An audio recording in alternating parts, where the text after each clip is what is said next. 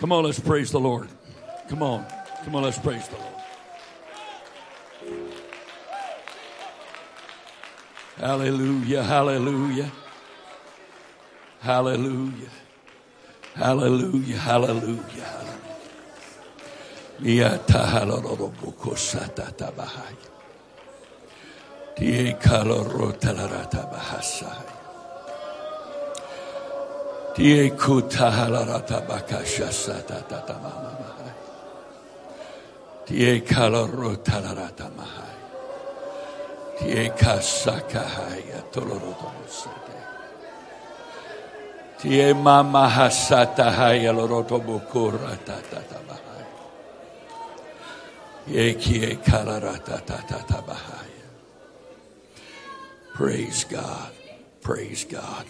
You may be seated for a moment before I yield myself to the flow of this word. There's a couple of things I need to say to you. There are words that God gives us that are for a specific time, specific place specific people. And to revisit that in some other place because it worked really good there is absolutely, totally contrary to the principle of God. But then there are, are messages that God gives to the church. And those messages are readdressed every time the Holy Ghost gives permission permission and direction. I have been the Bishop of Antioch since August 31st, 1997, excuse me, 98. And I have uh, not been the senior pastor of Antioch since December the 18th of 2005. And since that time, uh, there's been a tremendous shift in my ministry, and it seems like most of the messages the Lord has given me are things that uh, aren't for one place. So, because my number one goal in life in ministry is to be a conduit.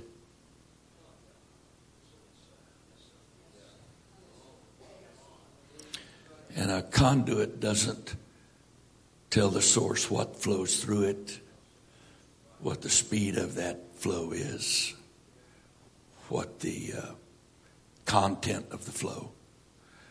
The uh, my my personal goal is to be such a neutral conduit that God can do and say anything through me that He wants to, and I don't edit it.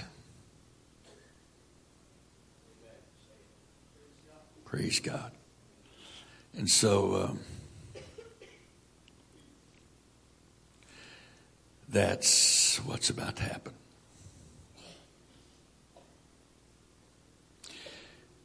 I. Uh, this September the 12th, my wife and I will celebrate 45 years of having driven into Annapolis, Maryland. I was 24, she was 19. There was no nobody there, nothing there. Uh, no welcoming committee, no building, no nothing. And uh, once a home missionary, always a home missionary. And uh,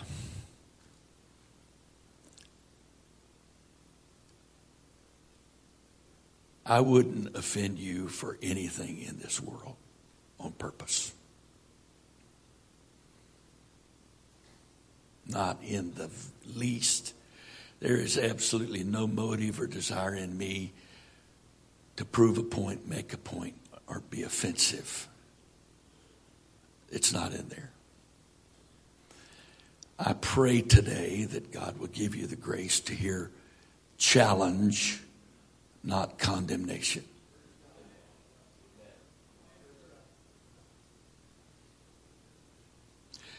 Uh, this word has been very heavy on my spirit um, for a considerable period of time. And today is part A and tomorrow's part B. Praise God. So if you um, are able to receive that, uh, I pray that you're able to do that. I know what the schedule says lunch is. I'll be through well before lunch. God won't be.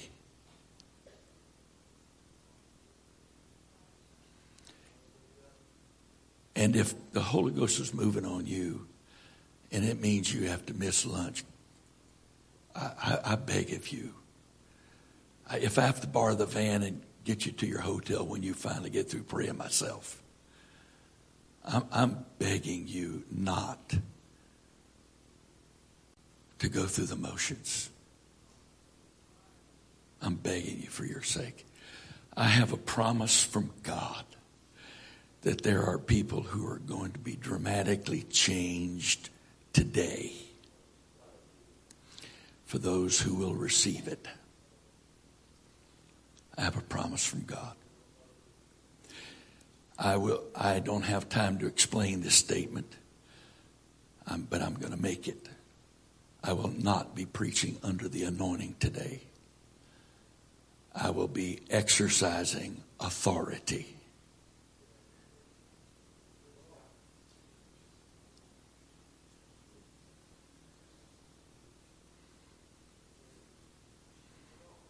Praise God. So, praise God. If you would go with me to Acts chapter 6, beginning with verse 1. What you're feeling in this room right now is not emotion. There is a very strong presence of an angelic host that's waiting to minister to those whose hearts are open. Acts chapter 6, verse 1. And in those days, when the number of the disciples was multiplied, there arose a murmuring of the Grecians against the Hebrews because their widows were neglected in the daily ministration. Then the twelve called the multitude of the disciples unto them and said, It is not reason that we should leave the word of God and serve tables. Wherefore, brethren, look ye out among you seven men of honest report, full of the Holy Ghost and wisdom who we, whom we may appoint over this business.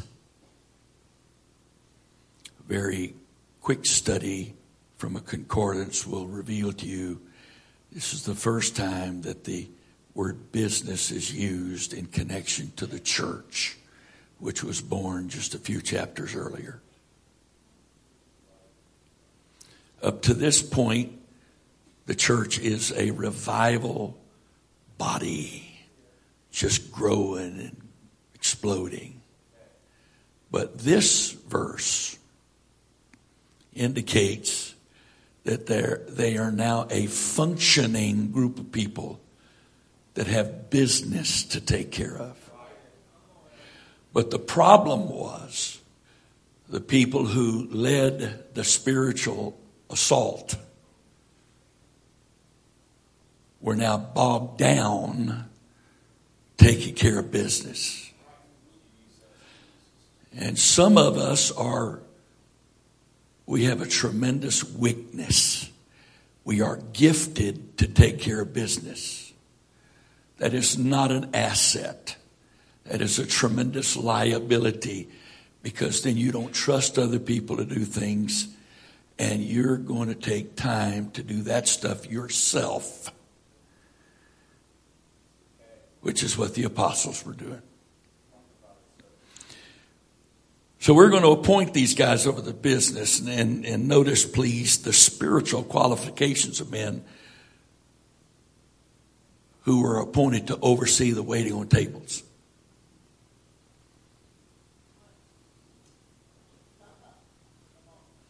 There are leadership requirements in the book.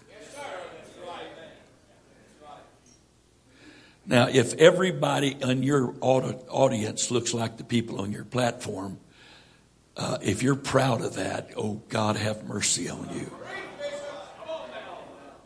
Because that absolutely means you're not growing or eat, or you're a cult. Because you immediately get people to look exactly like you want them to look. But by the time they get in the building, and there's no room to grow, there's no time to develop a relationship with God. All we're interested in is the outside. If your uh, congregation looks like your platform, I want a, I want a, a congregation of people that when visiting preachers come in, they look around at the people nearby them and go, boy, Wright must be compromising. Yeah, I want people to say that because that means we're growing. People are getting saved. You want to know what I believe? Look at the platform. Don't look at that sinner or that new convert sitting next to you and come up with what I believe.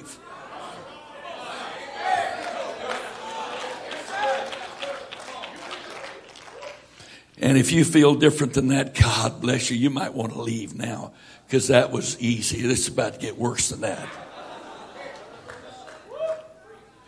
Because the next verse says, we want others to take over this business because we're, we're failing to do our primary responsibility. But we will give ourselves to study and putting together scripted messages so we can practice and learn how to turn the crank and perform for people.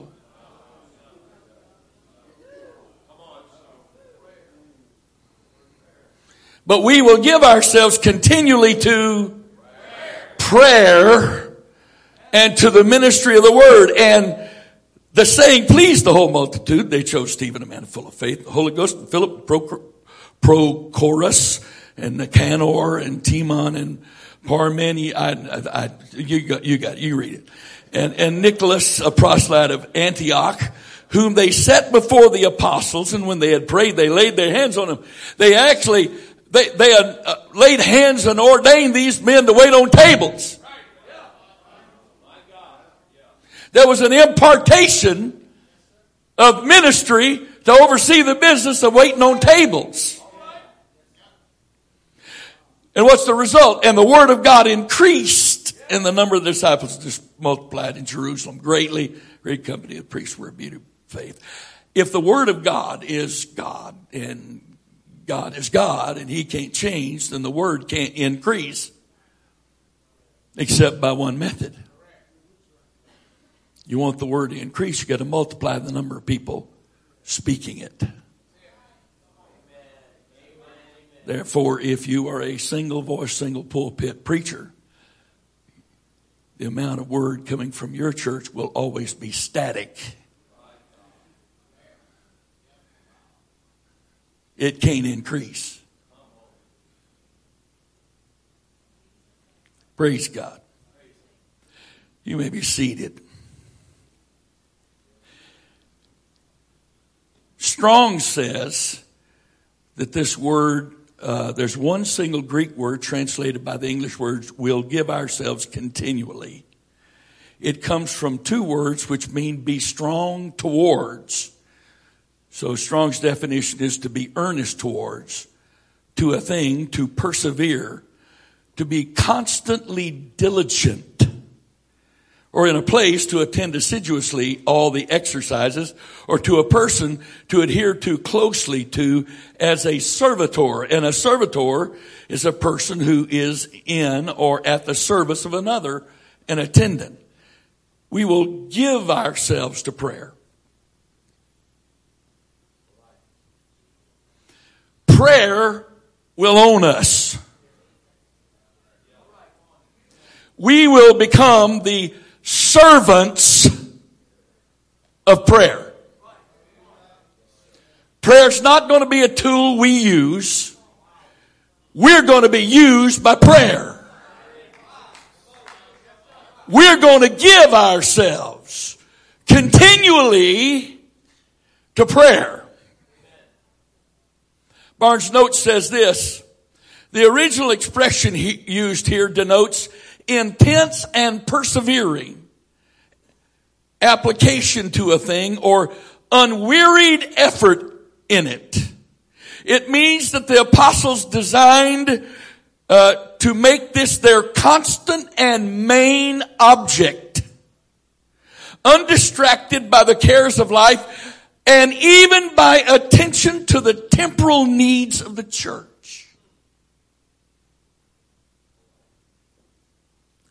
Have we forgotten the definition of what it means to be apostolic? Let's read it, Acts 2.42. And they continued steadfastly in the apostles' doctrine and fellowship and in breaking of bread and in prayers and in preaching. Oh, wait, wait. That's not listed, is it?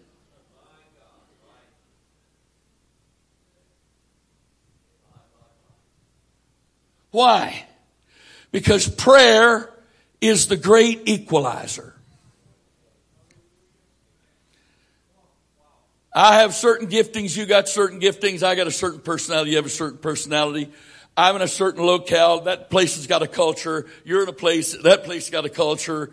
You've got certain resources, I've got certain resources, or it usually is the case with home missionary, lack of resources. Now, how can God expect us all to be faithful if there's not an equalizer?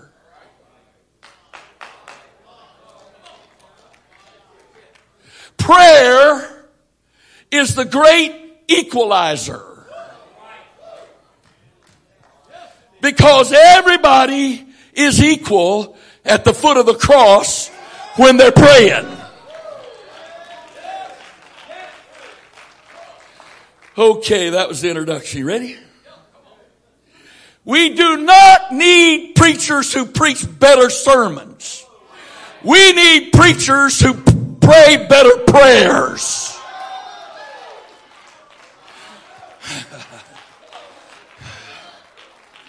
we need preachers that know how to pray.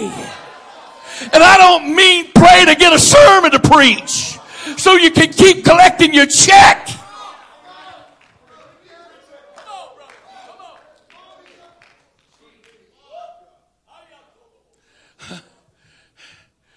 The guys that we're named after, the apostles. We're, we're going to give ourselves continually to prayer.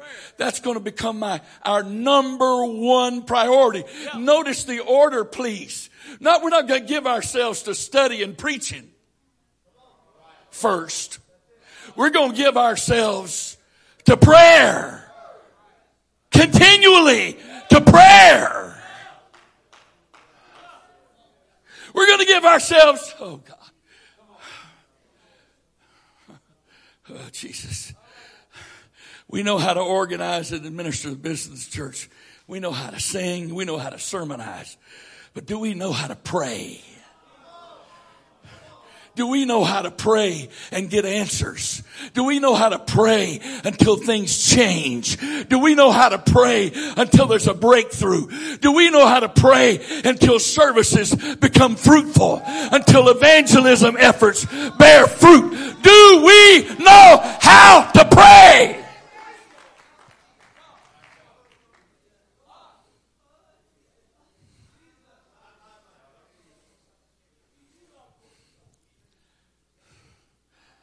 God have mercy.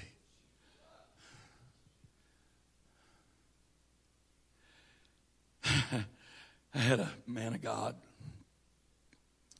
a well known man of God, say to me after I preached a recent camp, he said, You know something? I really want to tell you how much I appreciate you. I go, Okay. He said, I've been listening to you preach all my life. Now, he's at least my age, and I've been preaching all my life, but I understood what he meant. And he said, And you haven't changed. Well, I, I hope that I've changed some. But I knew what he meant.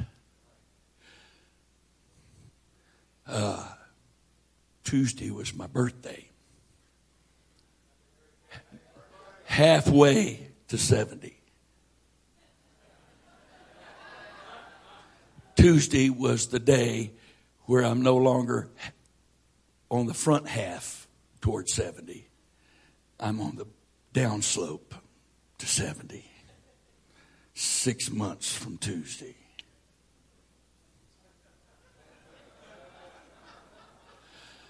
And in Pentecost, when you get gray hair, silver hair, or no hair, you, you put your time in. It's okay. You're, you're going to retire on the seat.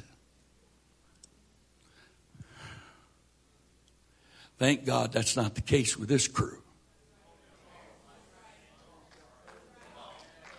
Well, you're, you're, you're not the pastor anymore. You're retired.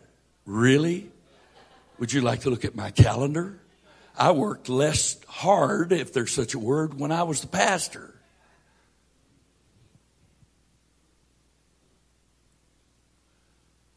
The scripture says, the letter killeth, but the spirit giveth life. The letter kills, but the spirit gives life is not talking about harsh and offensive preaching. It is spiritless preaching that results from prayerlessness that kills. I said it's spiritless preaching that is the result of prayerlessness that kills.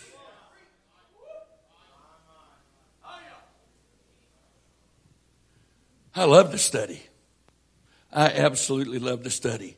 I do not study to preach. I've said that before. It's absolutely the pr- truth. I do not study to preach. I study to know. I study to learn. I study to understand. I'm hiding stuff in here. What the Spirit wants to bring out of here when He wants to do it, that's fine with me. But see, I don't need notes. I'm living the notes.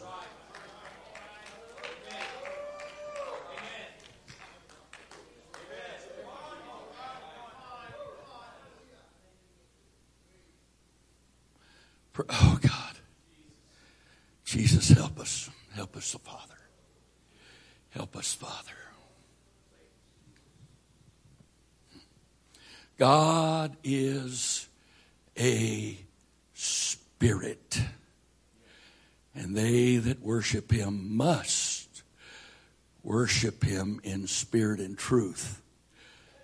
And if you follow me on Twitter or Facebook, you, you're going to recognize a few things said today because I've been hammering prayer for weeks now. The Lord won't leave me alone. Well, what book did you read all that in, Brother Wright? Uh, I'll tell you where I got all that stuff. I keep my iPad handy when I'm praying, and it comes to my head, and I write it down, and then I send it out. It's not mine. I didn't think it up. It's the Lord trying to talk to the church.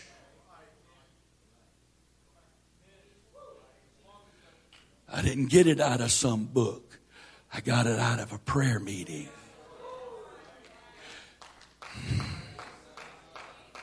I got it from a prayer meeting. If worship is the highest form of ministry because it's ministry to God, and for true ministry to God, worship, to be only acceptable to the Father when it's in spirit and truth, then please tell me how God ministering through us to man can be acceptable true ministry when it's only word and a little dabbling of spirit because we didn't have time to pray. We got something, we had to put something together fast because it's church time. Please tell me how that's acceptable ministry to God. That God's okay with that.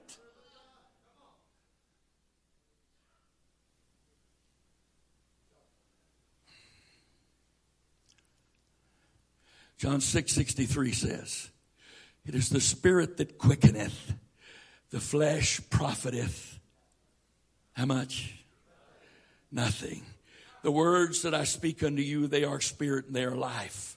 Contemporary English version says, the Spirit is the one who gives life. Human strength can do nothing. The words that I have spoken to you are from that life-giving Spirit. Wuest Expanded Translation says, the Spirit is He who makes alive. The flesh is not of any use at all. The words which I have spoken to you, Spirit are they and life. Today's New International Version says, the Spirit gives life. The flesh counts for nothing. The words that I've spoken to you, they are full of spirit and life.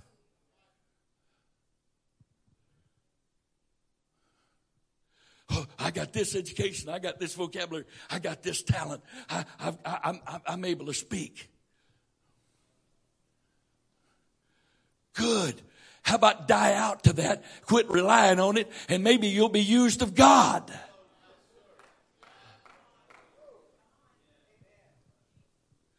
I am not a public speaker. I am not a public speaker. I am a conduit for Rhema. It is the spirit that quickeneth. The flesh profiteth nothing. The Rhema that I speak unto you, not logos. The Greek is not logos. It's Rhema. And you don't get Rhema out of a book. You only get Rhema in prayer from the Spirit.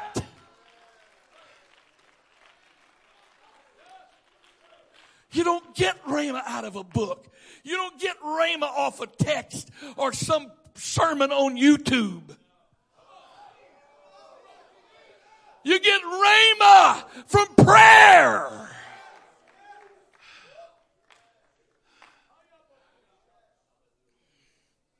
Brother Shatwell, that was awesome. That was really, I've tried an example like that before, but Brother Dylan really did good with that, didn't he? Really.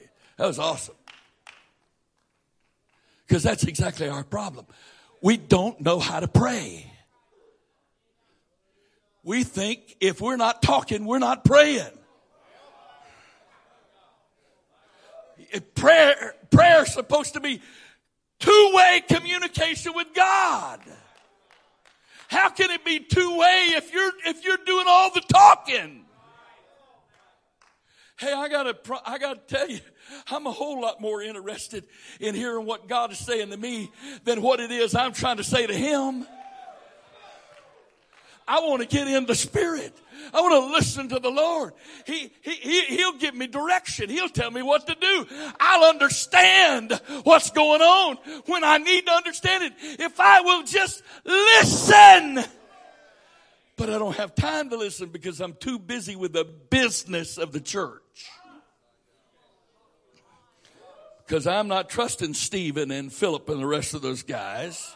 Because if I don't do it, it's not being done right. And so therefore, I, Lord, I, I'm just too busy to pray because this, you know, this is a lot of work here, Lord. I'm just too busy to pray. But there is a principle of God that cannot be violated or ignored. How about you've heard it, John 3 and 6. That which is born of the flesh is flesh. That which is born of the spirit is spirit.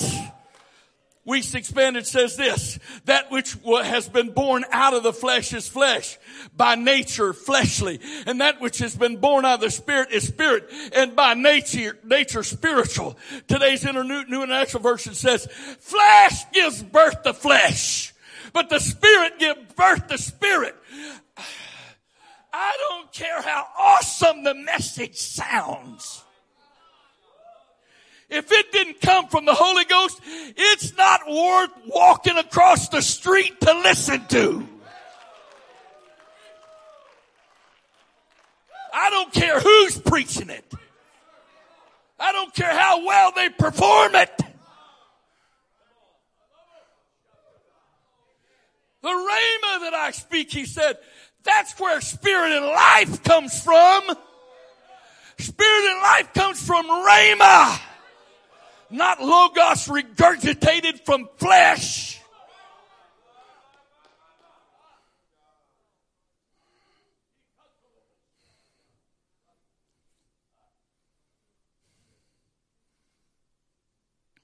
There's absolutely no way possible to deny and avoid the truth of this declaration that flesh produces flesh and spirit produces spirit. There are no yeah buts in God. For they, Romans 8 5, for they that are after the flesh do mind the things of the flesh, but they that are after the spirit, the things of the spirit. For to be carnally minded is death, but to be spiritually minded is life and peace. Say, well, listen to that words. The words that I speak unto you, they are spirit, they are life. And when I'm spiritually minded, it's life and what? Peace. Because the carnal mind is enmity against God. For it is not subject to the law of God, neither indeed can it be. So that then, so then they that are in the flesh cannot please God. This isn't talking about the sinner on the bar stool. This is talking about the apostolic in the pulpit or on the pew that's doing it through his own ability.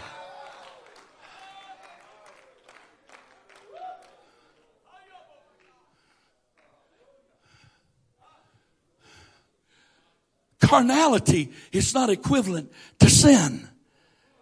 Sin is what people that don't know God do. Carnality is people that are filled with the Holy Ghost, trusting their human strength and ability to do what what the Spirit of God is supposed to be doing through them. That's carnality. I don't care how what you look like on the outside. You may be the poster child for holiness, and your church may be perfect to the eye.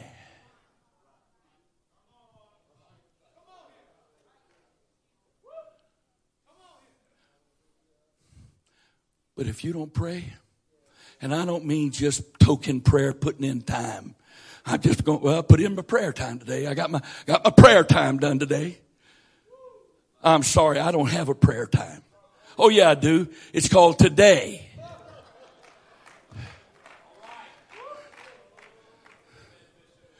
Because if I'm awake, there's supposed to be some kind of communication happening between me and Jesus, whether consciously or subconsciously. Whether in my mind or in my spirit, if I'm awake and I'm connected to Jesus, there's supposed to be something happening. Prayer time? You have a prayer time. Whoop! Big whoop. You got a prayer time? Isn't that great? I'm so happy you got a prayer time. So you can get that done and out of the way. So you can go do the rest of your stuff the, the, the rest of the day. I'm so glad you got some time you can give a token to God so that now you can take over and run the rest of your day.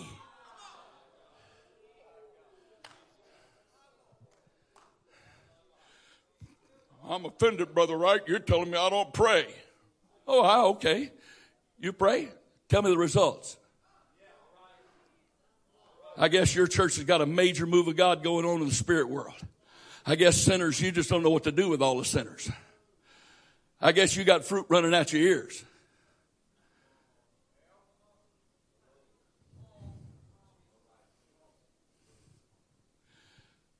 Prayer can't fail. The only thing that fails about prayer is either those that don't know how to pray or are unwilling to pray God's way who fail. Prayer cannot fail. If there's no peace in your home, there's no prayer. If there's not peace in your church, there's no prayer. If there's no peace in your life,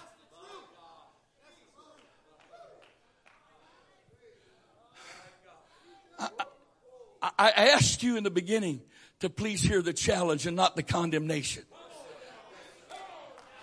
I got better things to do than stand here and offend you and just blast you. I'm not.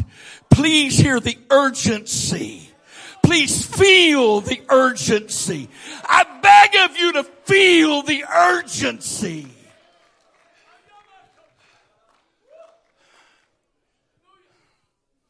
The source of our power and ability to minister ultimately determines the kind of re- results we reap. Because if I sow to the flesh, I'm going to of the flesh reap corruption. If I sow to the spirit of the spirit, I'm going to reap life everlasting. So whatever the source of my power is, is going to, it reveals what kind of results I'm going to get.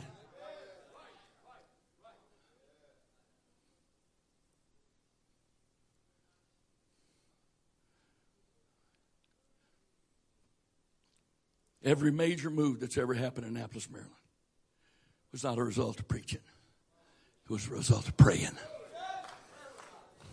Every one of them. Every last one of them. Not one of them has ever been a result of a program, a plan.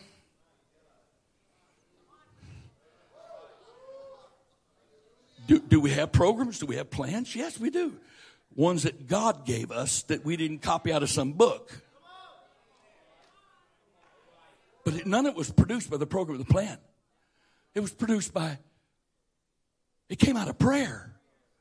It's a result of prayer.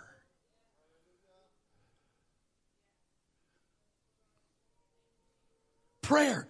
Every major move of God we've ever had was the result of concerted prayer. I'd never pastored when I went to Annapolis, Maryland. I was raised in the Navy. I attended seven UPC churches by the time I graduated from high school. There wasn't one pastor that took ownership enough to me that while I was isolated at the Naval Academy for four years, that I even knew his phone number to call him to ask a question. I'm not faulting anybody. It's just the way it is. If you're, if you're around a military installation, you, you, they come and you thank God they're, God they're there and you put them to work a little while, take their money, and when they're gone, praise God. See you. See you. Just the way it is. It's just the way it is. The result was I didn't have a pastor.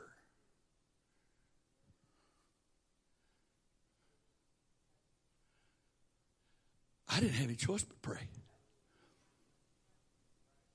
I, we, we, we went there, and, and, and, and because this is 1970, and, and the only thing I knew about how to build a church was have church and invite people to it. And because, because I wanted to build a church, we started off with four services a week with two of us. Every Thursday night, Saturday night, Sunday morning, Sunday night. I'm not lying. And that's kind of, it's a little gets a little tense at home when you preach the message and the only person sitting there is your wife. And you're trying to get her to not take it personal. and it, and it was personal. But we had church.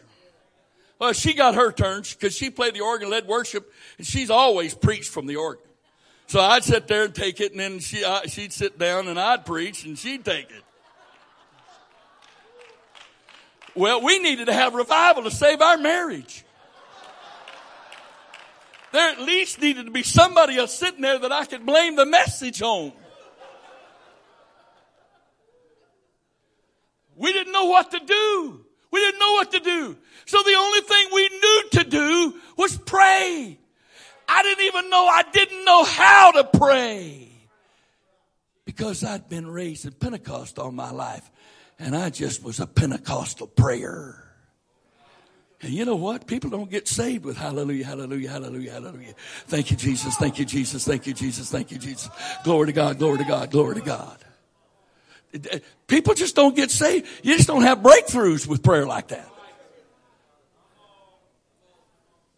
You don't have them. Something had to die. Something had to die.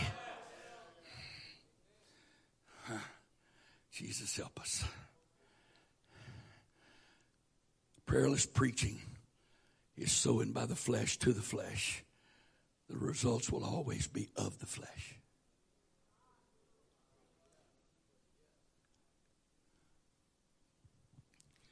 According to Paul, we all began in the Spirit. What happened to us? What do you say? Galatians 3 1? Oh, foolish Galatians, who hath bewitched you that you should not obey the truth before, before whose eyes Jesus Christ has been evidently, evidently set forth, crucified among you? This only would I learn of you. Received you the Spirit by the works of the Lord, by the hearing of faith. Are you so foolish? Having begun in the Spirit, are you now made perfect by the flesh? Do you understand that every one of us began in the Spirit? If you truly got the Holy Ghost, you began in the Spirit. And, and, and, and, and whether you understood what you were doing at the time, there were certain things you had to do or you didn't get the Holy Ghost.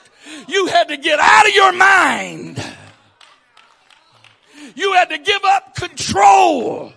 You had to yield to God. You had to open yourself up to His Spirit. We all began in the Spirit. What happened to us? What's happened to us? We began in the Spirit. What's happened to us? What has happened to us?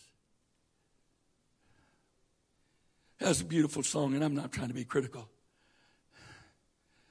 Honestly. But I didn't believe a word of it. Oh, we need your power. You got to be kidding me. How unscripturable of a prayer or a song is that? Or prayer? Lord, we need your power. Oh, wait, wait a minute. Now, unto him is able to do exceedingly abundantly above all that we ask to think, according to the power that worketh in you. And you shall receive power after that the Holy Ghost come upon you. See, I got the Holy Ghost. I already have the power. The problem isn't getting the power. It's position, being positioned to let the power work. And flesh always stands in the way of the power.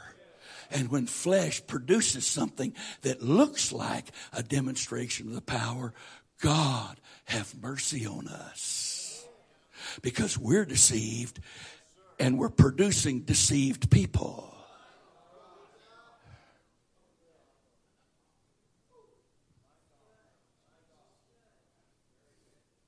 Prayerlessness is always the result of flesh being in control of our lives. If I'm in control of my life, I only need to pray just to soothe my conscience. If I'm in control of my life, I only need to pray just to make sure I've dotted the I's just so I can say I prayed. Because I make my own decisions, you see. I run my own life. And how do, how do you know you, that's what you're doing? You make the decision, then you pray and ask God to bless what you've decided. God always blesses His instructions. You don't have to ask for His blessing on His instructions. The very fact I have to ask Him to bless what I'm doing proves where I got it from.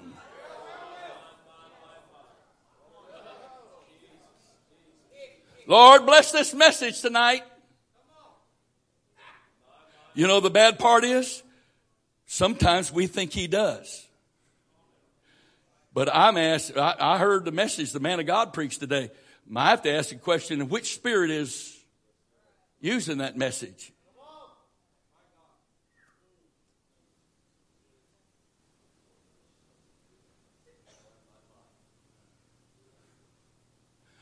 The most fundamental principle of fruitfulness is Without me, ye can do nothing. How I pray or don't pray, how much I believe or not believe this principle, results. The results are always there. The results will always be there. My need to pray. Well, I, I, it's hard to pray. I can't think of anything I need. You ever thought that? I can't think of anything I need. It's, it's hard to pray. I, I can't think of anything I need. Oh, that's right. The Lord couldn't possibly need anything from me, could he? He couldn't possibly be wanting to do anything through me. He couldn't possibly be wanting to give me any kind of instruction. I don't need to pray because I don't need anything. How many Pentecostals pray, but their prayers are panic prayers? Oh, I pray. Oh, yeah. Yeah, we pray panic prayers. We pray because there's a problem and we're in a panic. And panic prayers always demonstrate their lifestyle is a lack of real prayer. Because the only time their prayer ever gets fervent is in a panic.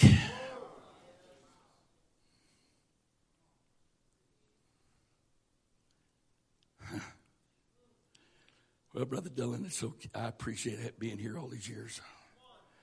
So, thank you for letting me come this year.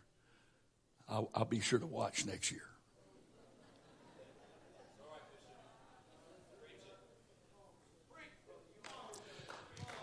Somebody needs to listen to me. You don't know how much Jesus loves you. You think you do, you do not your comfort, your painlessness, your life being stress free, problem free, is so far down on his totem pole of priorities that it would absolutely scare you to death if you knew. Because hear me, for the revival that is coming, the people of God are going to have to learn to pray. And for us to learn to pray, God's got to get our attention. And He will get the attention of the prayerless. Oh, I got Bible for it. Sure I do. First Chronicles, Second Chronicles 7 13. You ever heard this part? Oh, we love verse 14. But verse 14 is a product of verse 13. If I, everybody say I, who's I? God.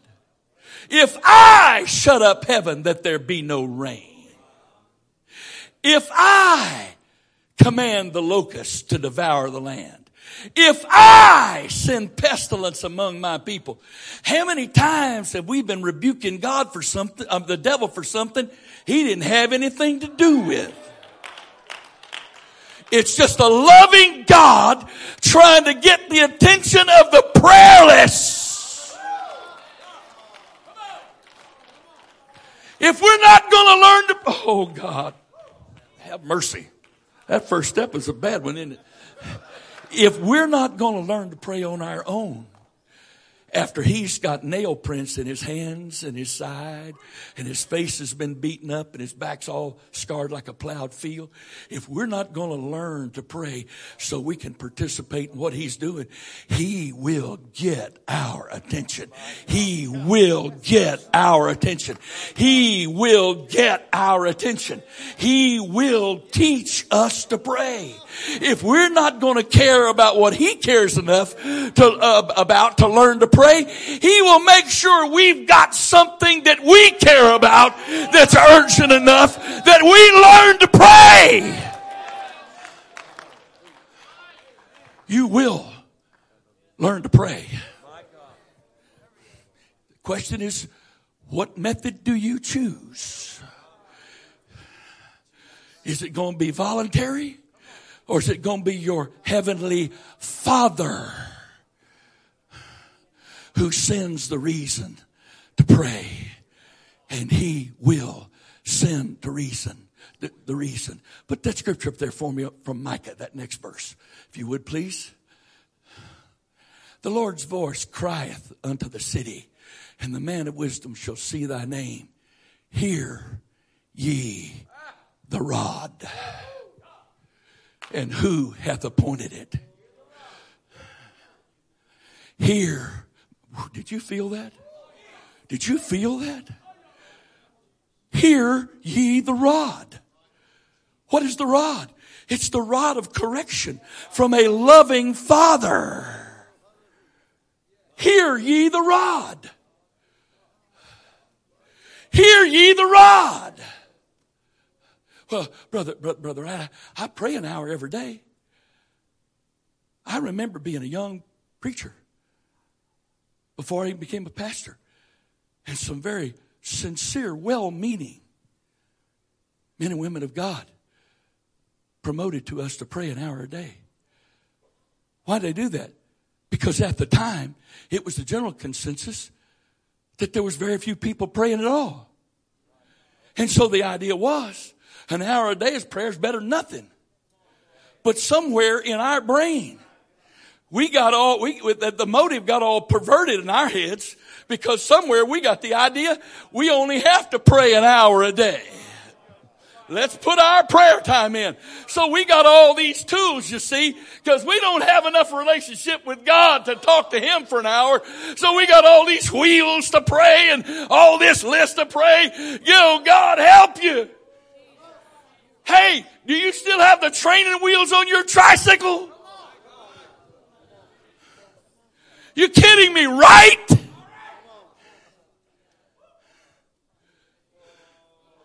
I know I said tricycle, I meant it. Well, I got, you know, I, I got this list to pray. Oh, wonderful. Well, that's all great. You got this list to pray. Are you ever? I could just see me communicating with my wife every day by a list because I don't know what else to say to her, see? And if I don't have a reminder of what I'm supposed to say to her, I, I, may, I may not communicate with her. So I need this crutch because I don't have much of a relationship with my wife, see? So I gotta have this list.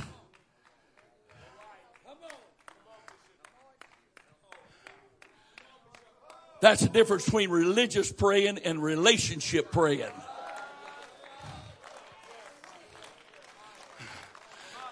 When relationship praying, it's not wondering if you're going to have enough to say, and you never have enough time to say it all. Let me tell you something about the pray- those that are prayers. Going to sleep, no problem for them, but staying asleep is a problem. If you're a prayer, go, going to sleep is not a problem. Man, I can sit in that chair right this second, and you give me five minutes and I'm gone. I promise you. The problem isn't that. It's at one o'clock. It's two thirty. It's three o'clock in the morning. It's four.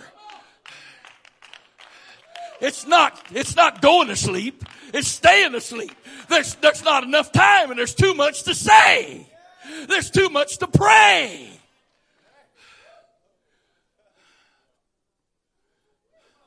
My God. Let's pray for a minute here right now. Jesus, help us. Help us receive it, Lord. This is your message, not mine, Lord. Help us to receive it. Help us to receive it. Help us to receive it, Father. Help us, Father. Help us, Father. Help us, Father. In Jesus' name. In Jesus' name. Help us, Father. Help us, Father. In Jesus' name. In Jesus' name. Hallelujah, hallelujah, hallelujah. Hallelujah, hallelujah, hallelujah. Praise God. Praise God. Praise God. Praise God. Praise God. I was sitting on this platform last night and the Lord began to speak to me. I wrote all this down. Not every word of it last night. I finished it up early, early this morning, but th- this is what he said. Praying people are always broken people. Praying people are always broken people. You show me somebody's not broken, and I'll show, show you somebody puts in time in prayer, but they don't pray. Because praying people are broken people. Spiritual unfaithfulness and prayerlessness are broken. Pride is broken. Iniquity is broken. Self-sufficiency is broken. Self-will is broken. Wrong attitude and wrong spirit are broken. Judgmentalism and a critical spirit are broken. Gossip, talebearing, whispering, and backbiting are broken. Fear, worry, and anxiety are broken. Confusion and directionless living are broken. Carnality is broken. Complacency is broken. Fruitlessness is broken. Strong strongholds of sin are broken. The blindness caused by religious tradition is broken. Prayerless people are broken. Excuse me. Praying people are broken. Broken. Because let me tell you something. If you really pray, it will break you. If you really pray, you will die and die. Die daily. See, I gotta, I go, okay, I'm up this morning. I've got to die daily. Okay, Lord, I die now. Thank you, Father. That's not what it's talking about. Dying daily is an attitude of brokenness. Oh, Jesus. Jesus. Broken people are praying. Broken people praying with a broken spirit always get, get, gets God's attention. Praying people are broken people who have become disciples by denying themselves, taking up their cross daily and following Jesus. Unbroken people may pray at prayer, but they never truly pray. How often do we stop praying in order to prevent having to become broken? How often do we stop praying? Because if we keep praying, we will have to be broken to keep praying.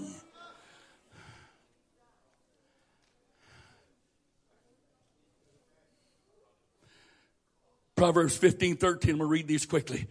It says, by sorrow of heart, the spirit is broken. Psalms 51, 17 says, the sacrifices of God are a broken spirit, a broken and contrite heart, O God, thou wilt not despise. Psalms 34, 18, the Lord is nigh unto them that are of a broken heart and saveth such as be of a contrite spirit. Psalms, Isaiah 57, 15, for thus saith the high and lofty one that inhabiteth eternity, whose name is holy. I dwell in the high and holy place with him also that is of a contrite and humble spirit, to revive the spirit of the humble, to revive the heart of the contrite ones. And that Hebrew word contrite means crushed, broken. Isaiah 66 and 2 says, the last part of that says, but to this man will I look, even to him that is of a, is poor and of a contrite spirit and trembleth at my words. I will either give myself as a conduit for the sorrow of the Lord to be prayed into the spiritual atmosphere because by sorrow of heart the spirit is broken.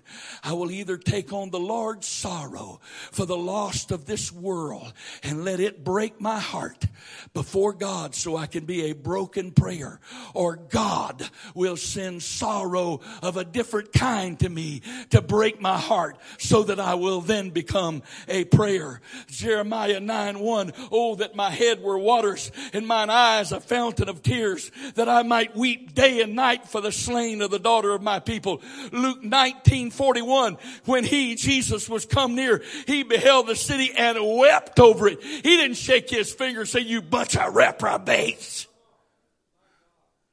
They rejected him. In a few days they were going to crucify him. He didn't call them reprobates. He didn't, he, he didn't have some haughty attitude toward them. He knew what was coming and wept for them.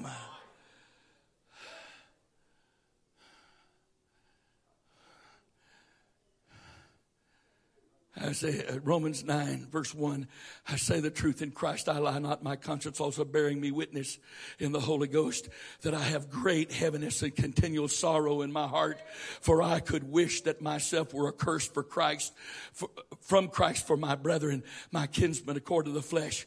I am here to tell you, I have never approached that. I want to go to heaven. Brother Dylan, I want to go to heaven.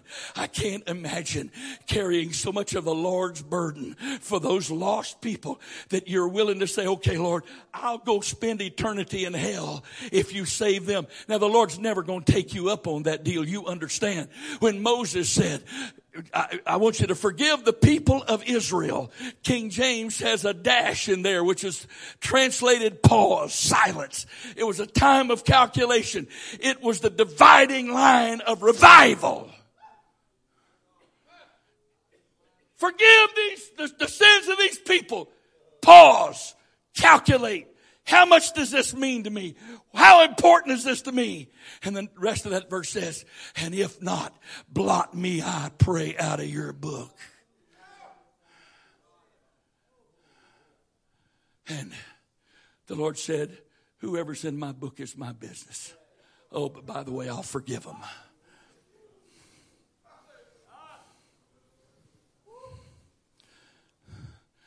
They that sow in tears shall weep, reap in joy. When are we going to learn that life only comes out of death? And while you and I fight to live, we're, we're producing death. But when we surrender to die, life is going to happen through us. When are we finally going to believe the word of God that life can only be produced out of death? First, Second Corinthians 4 says we're constantly dying so that life can be produced in you, Paul said. We are constantly dying so that you can live. Life can only be produced out of death. Every woman that's birthed a child knows that there, that woman is never closer to death than she is in those last few minutes from the time that baby really enters the birth canal and comes out through all of that sorrow. She is so close that even if everything is going perfectly, she could, she might not be strong enough to bring through to the birth and she might die just from the process. And is that not what the Lord said of Israel? That she's not strong enough to give birth? And what, uh, what happens with a church that's wanting to have revival, but hasn't prayed enough to be strong enough to survive the birthing process? We don't pray enough to be strong enough to survive the sorrows. That's what it's called. The travail, the sorrows of birthing a revival. We didn't plant the seed of that in there. We are his egg. It, it, was the sperm of faith that was put in us and it grows until we can't even hardly move. We're so miserable. And then finally, finally, we want to be rid of this. But if you've never had a baby before, I, I, I, after watching my wife birth our first son, I wondered why any woman would ever have more than one. Why would you ever do that again? But God supernaturally enables her to forget that sorrow at some point and the need to be a mother overrides her memories of what it was like. And it's growing in us. It's growing in us. This desperation, this misery, this discomfort. Something's not, and we say, well, this, is, this is us. Something's wrong. Oh no. Something is right. Something is right but I'm so miserable. I'm so uncomfortable. Nothing, nothing tastes good rest. I, I can't get any sleep. What's wrong? Nothing's wrong. It's been growing in you for all this time and it's about to give birth. Nothing's wrong unless you believe but you don't pray and you're not strong enough to survive the birth.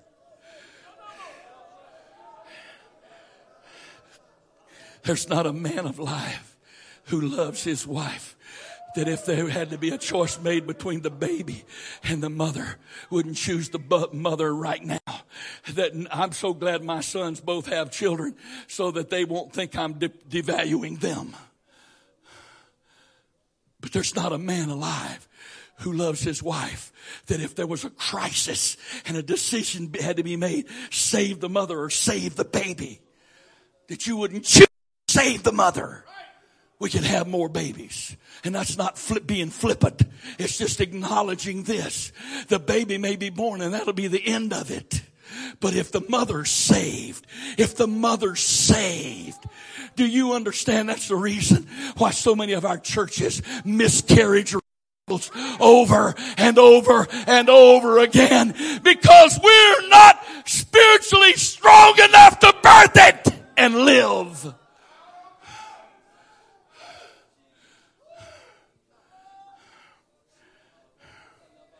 Jesus' name.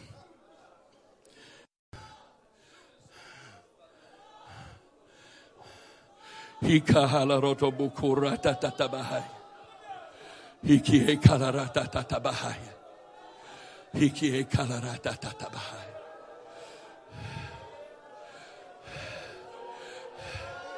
The thing that can happen to a carnal church is be pregnant with a real revival because the birthing of it will kill you and kill the church.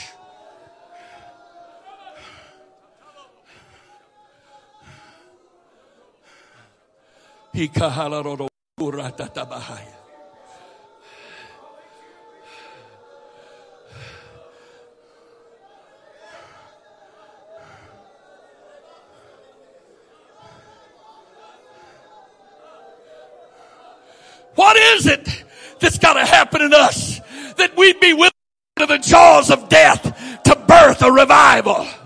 Hannah prayed, give me children lest I die. She watched her rival wife birth children. She knew what it could cost her, but she wanted revival so desperately. She was willing to take the risk. Give me children lest I die. Because what's the worst thing that can happen? I could die having the revival, which is better than living without it. It is better to live without the revival. It's better to die birthing the revival than it is to live without it.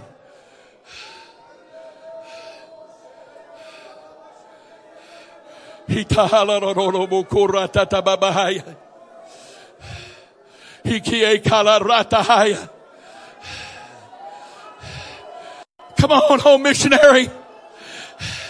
The effectual fervent prayer of a righteous man availeth much. The effectual fervent prayer of a righteous man availeth much. Prayer works. But brother Wright, I prayed and nothing's happening. Then you didn't, you quit praying too soon. You didn't die in your prayer. You didn't die out to your flesh and yourself in that prayer. You didn't surrender yourself far enough in that prayer that life could come out of death. You want to see revival in your church? You've got to die if you expect life to come through the church.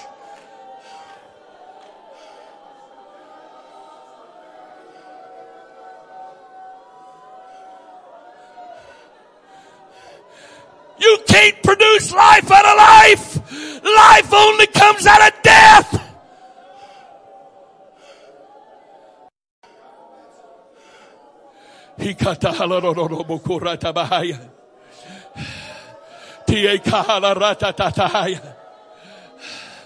If you're counting the cost of how many hours that's going to cost you, you might as well get up.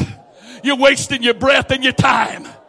There's got a determination that says, I'm going to pray because prayer works. Nothing else works like prayer if I have to choose between a good sermon and a great prayer meeting, prayer's going to work when that sermon won't.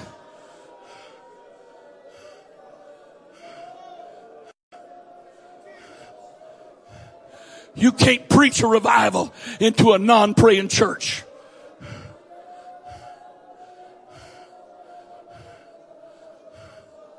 In the name of Jesus. In the name of Jesus. In the name of Jesus. In the name of Jesus. In the name of Jesus. Come on. I believe in preaching. Don't leave here saying I don't believe in preaching. What I don't believe in it is prayerless preaching. Preaching that's a product of flesh and intellect and pride. In the name of Jesus. In the name of Jesus. It is the spirit that quickeneth. It's the spirit that revives. It's the spirit that gives life. That's what that word means. It's the spirit that gives life. The flesh profits nothing. The words, the rhema that I speak unto you, they are spirit. They are. Because except a grain of wheat fall into the ground and die, it abides alone. But if it dies, it brings forth much fruit. You're not going to affect your city. You can collect a group of people up. You can have yourself some, a group big enough to have some church services. But you're not going to impact your city without prayer that costs you yourself. In the name of Jesus. In the name of Jesus. When are we going to start, stop making excuses for prayerlessness? When are we going to stop blaming our prayerlessness on others and take accountability and responsibility for it ourselves? Come on. In the name of Jesus. In the name of Jesus. Brother Wright, I'm afraid I'd be praying too much. That's not possible. He said, pray without ceasing. You can't pray too much.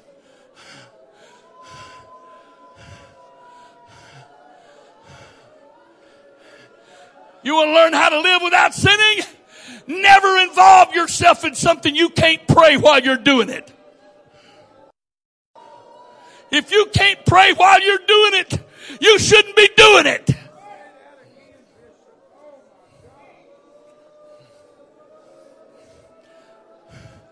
Then you won't have to worry about trying not to sin. What you're trying to do is stay connected, stay fellowship, stay productive, maintain a flow of the Spirit in your life. Jesus' name. Come on. Come on. Come on. Are you done already? Come on. Come on. Are you done? Are you done? Jesus' name. Jesus' name. Has promised me. He promised me there were people that's going to leave this building forever changed. You're not going to wait to get home to be different. You're going to be different today. You're going to want to pray today. You're going to find yourself praying tonight. You're going to wake up in the morning, the first things out of your mouth is going to be prayer.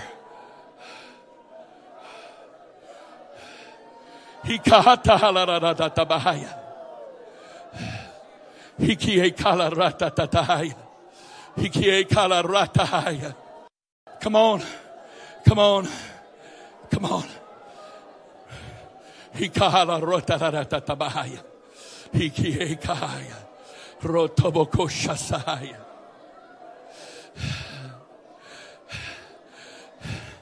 I refuse to settle. I refuse for fruitlessness. I refuse to settle for ineffectiveness. I refuse to settle for not nothing happening that glorifies God. I refuse to settle. I refuse to settle. I refuse to settle. But if I truly refuse to settle, there's only one way to address that, and that's to pray. Pray. Pray. Pray until you die. And pray until you live after dying.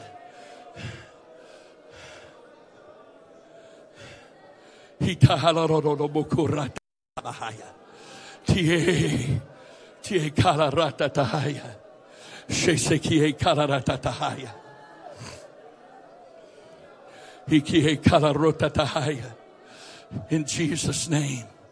In Jesus' name. In the name of Jesus. In the name of Jesus. In the name of Jesus. Please, I beg of you. There was not one word of condemnation said here today. There was not the motive. It wasn't the spirit of one thing it was said here today. The Lord loves us enough to us. The Lord loves us enough to call us to prayer.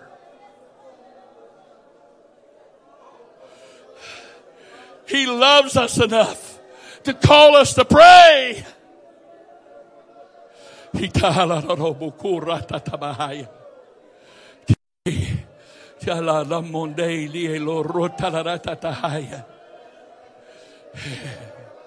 In the name of Jesus. In the name of Jesus. In the name of Jesus.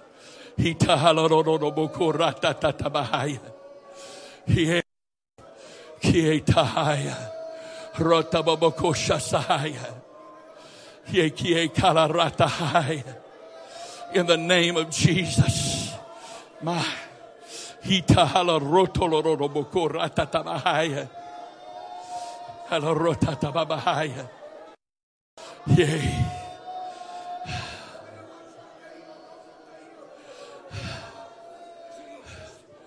The Lord said through prophecy in one church, if I can find one to pray, I can find many to save. If he could just find one to pray, he can find many to save. Is there any that'll stand in the gap for your city? Is there anyone here willing to stand in the gap and make up the hedge for your city so that the Lord would not have to destroy it? If he could just find one who would stand in the gap and make up the hedge, then his word would be satisfied and he could show mercy.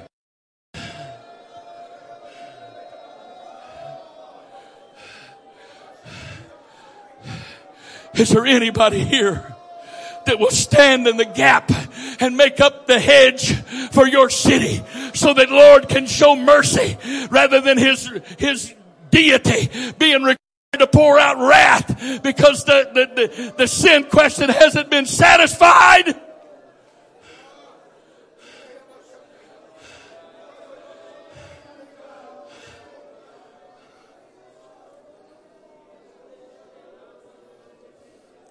In the name of Jesus. In the name of Jesus. In the name of Jesus. In the name of Jesus. I'm not preaching against evangelizing. I'm not preaching against knocking on doors, teaching home Bible studies, doing home groups. I'm not teaching against bus ministry. That's not what that's all about. But if though, if we're trying those things and they're not fruitful and we give up and quit because we say they don't work, it's not those things that don't work. It's that we're working them without them being empowered by prayer. Yes, they don't work when they're not empowered by prayer. Yes, they don't work when it's flesh that's doing them.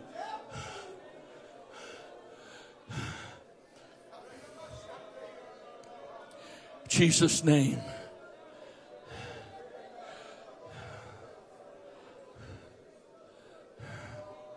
Jesus' name.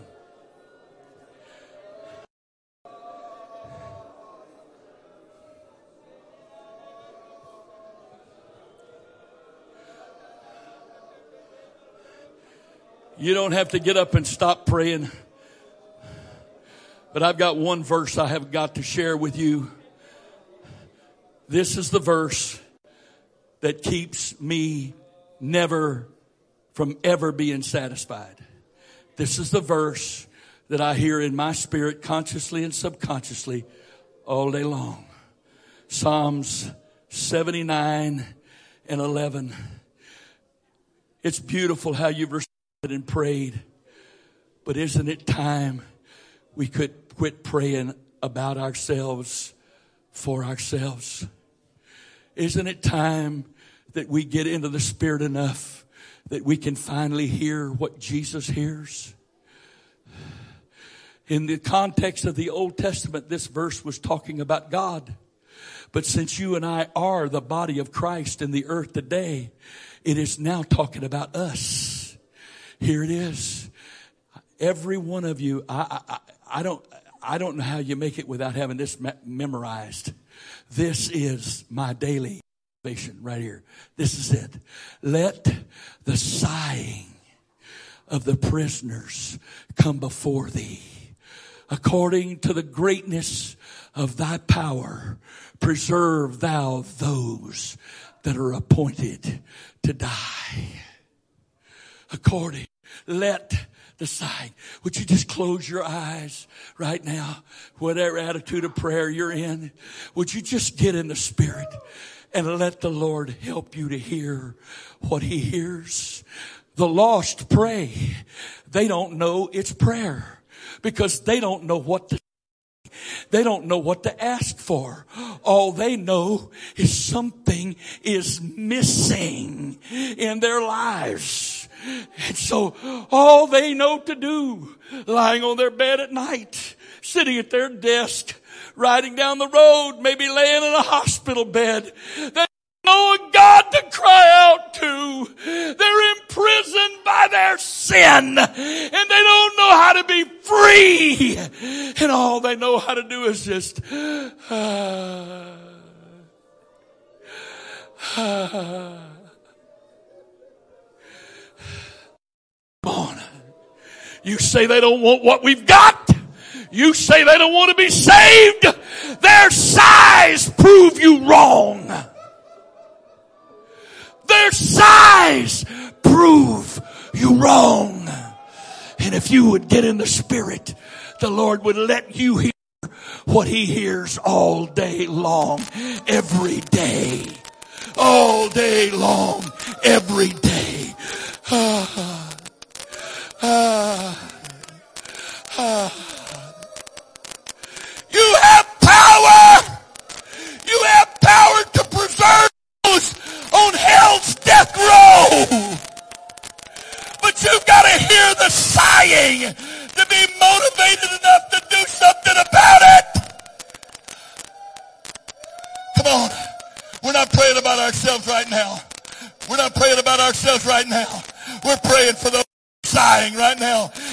Cities, in our neighborhoods on our street. Across the hall, across the street.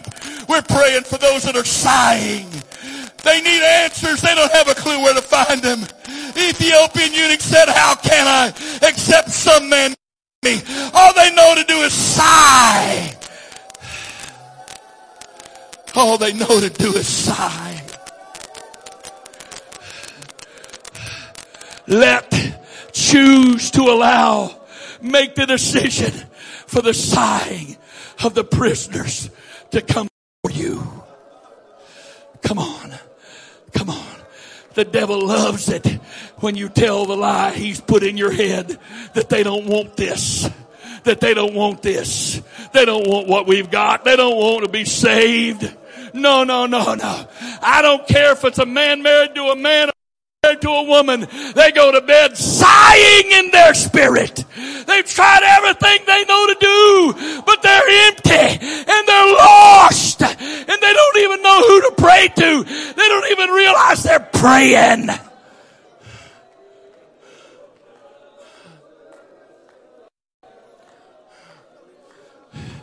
You spend enough time in the spirit of prayer and you will learn the Lord will grant you the privilege of hearing the sighs. But mark my word, the moment you first hear the sighs, you'll never be able to put on a performance in a pulpit again. You'll never put your time in and be done with prayer for the day ever again the rest of your life. If you ever hear those sighs in your city just one time, They're so haunting. They're haunting. They're haunting. Come on. Come on. You prayed for yourself a while ago. Come on, let's pray for them right now. Let's pray for them. Let's pray for them like we really want them to be free. Like we really want them to be saved. Come on, let's pray for them. If you were the one lost and they were the one praying, pray for them like you'd want them to pray for you. If you were the one sighing,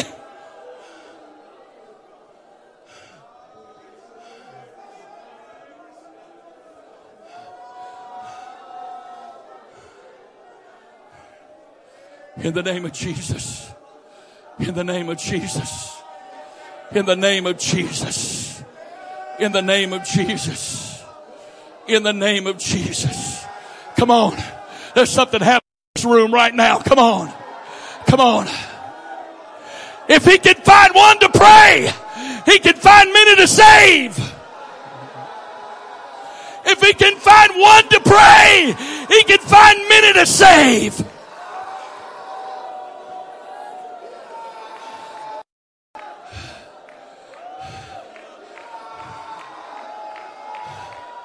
In the name of Jesus.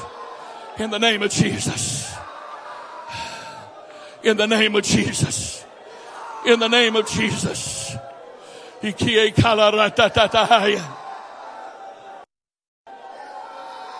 devil says they don't want it. Their sighs prove otherwise. They don't even know what they need. They don't even know what's lacking. They just know something's missing. And they don't even realize it's a something that's missing from their lives. Come on. Come on. Come on. In the name of Jesus. In the name of Jesus. In the name of Jesus. Ikie kala rata ratatahaya. Tie kala ratahaya. Tie kala ratatahaya. Tie kala ratahaya. Ikie la rota la radia tatahaya la rota tababahasa tahaya. Ilo robo kushasa tatabahaya. Ilo robo kutie kie kabahasa tahaya. In the name of Jesus. In the name of Jesus.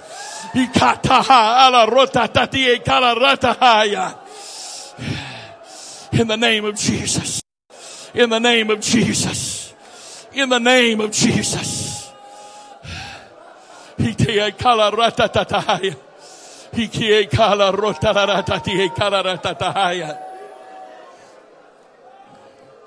Oh, brother, I got problems. I got pain. I've got pressure, Brother Wright. You don't know what I'm carrying right now. Oh yeah, yeah. Yeah, and all that's more important than the fact that somebody's going to hell and they can't save themselves. Really? Really, I got stuff going on in my life that's so, it's so important and so difficult that it excuses from being involved with those that are going to spend eternity in hell.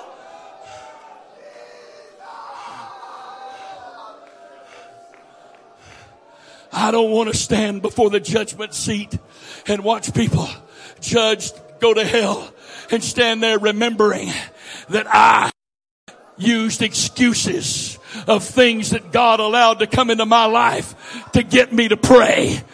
That I used those things as an excuse to not pray.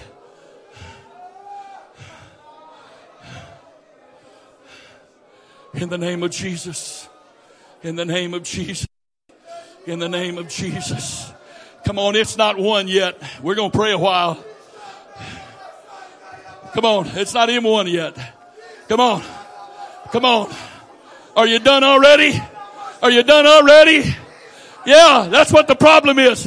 We pray until we come up to resist resistance of flesh and self-will and then we back off again. I love you. I'm not trying to hurt your feelings. I'm trying to help you. But we pray till we come up against that barrier and then we back off and we feel better because we felt something.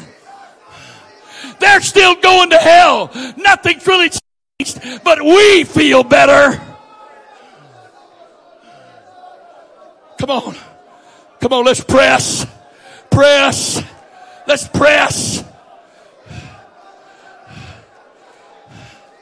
In the name of Jesus. In the name of Jesus. In the name of Jesus. In the name of Jesus. In the name of Jesus. In the name of Jesus. In the name of Jesus. In the name of Jesus. In the name of Jesus.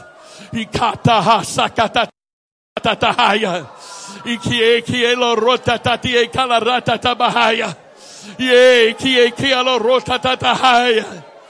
Ye kie kasatahaya.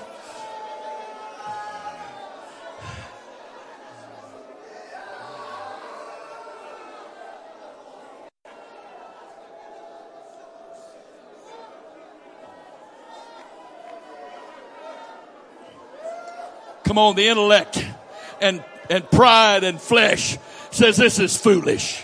This is silly. That's what flesh always says. Any, anything to you necessary to get you to stop praying before you break through.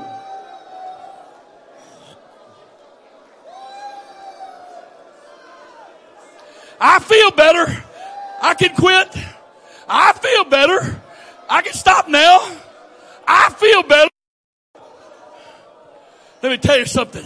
When you pray until there's a breakthrough in your city, you will know it. Nobody will have to tell you. You won't need some prophet in your ear telling you you've just had a breakthrough in your city. You will know it. You will be the one telling people, I just had a breakthrough in my city.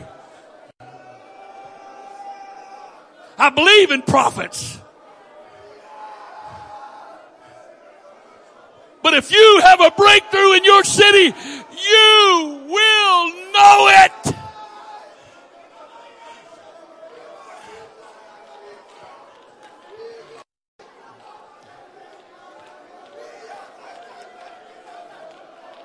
In the name of Jesus.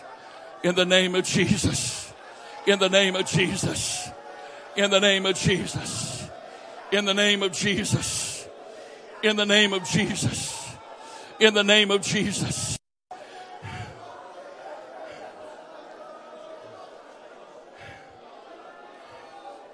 In the name of Jesus. Sikie kala rata tatatahaya. Ikie kala rata tahaya. Ikie kala rata haya. Kila rata la rata la rata. In the name of Jesus. In the name of Jesus.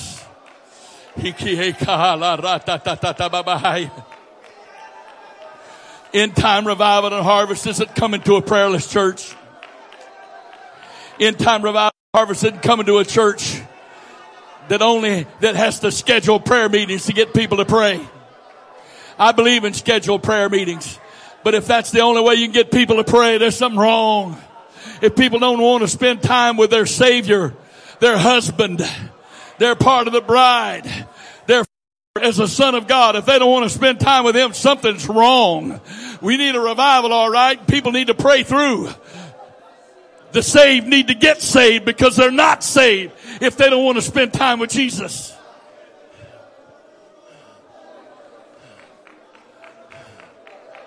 In the name of Jesus. In the name of Jesus. When you don't know what to pray, Pray in the Spirit. That's why the Lord gave that to us. Pray in the Spirit, but I don't know what I'm praying. He does. Pray in the Spirit. Pray in the Spirit. In the name of Jesus. In the name of Jesus. In the name of Jesus. Ikie kala rata tahaya la rata tabahaya. Ikie kala rota la rata tahaya. In the name of Jesus. In the name of Jesus. In the name of Jesus. In the name of Jesus. Hitaha. Ikiela ratahaya. Ikie kala ratatahaya. Ikie kala ratatahaya. Yekie kala ratatataya katahasiti etatahaya.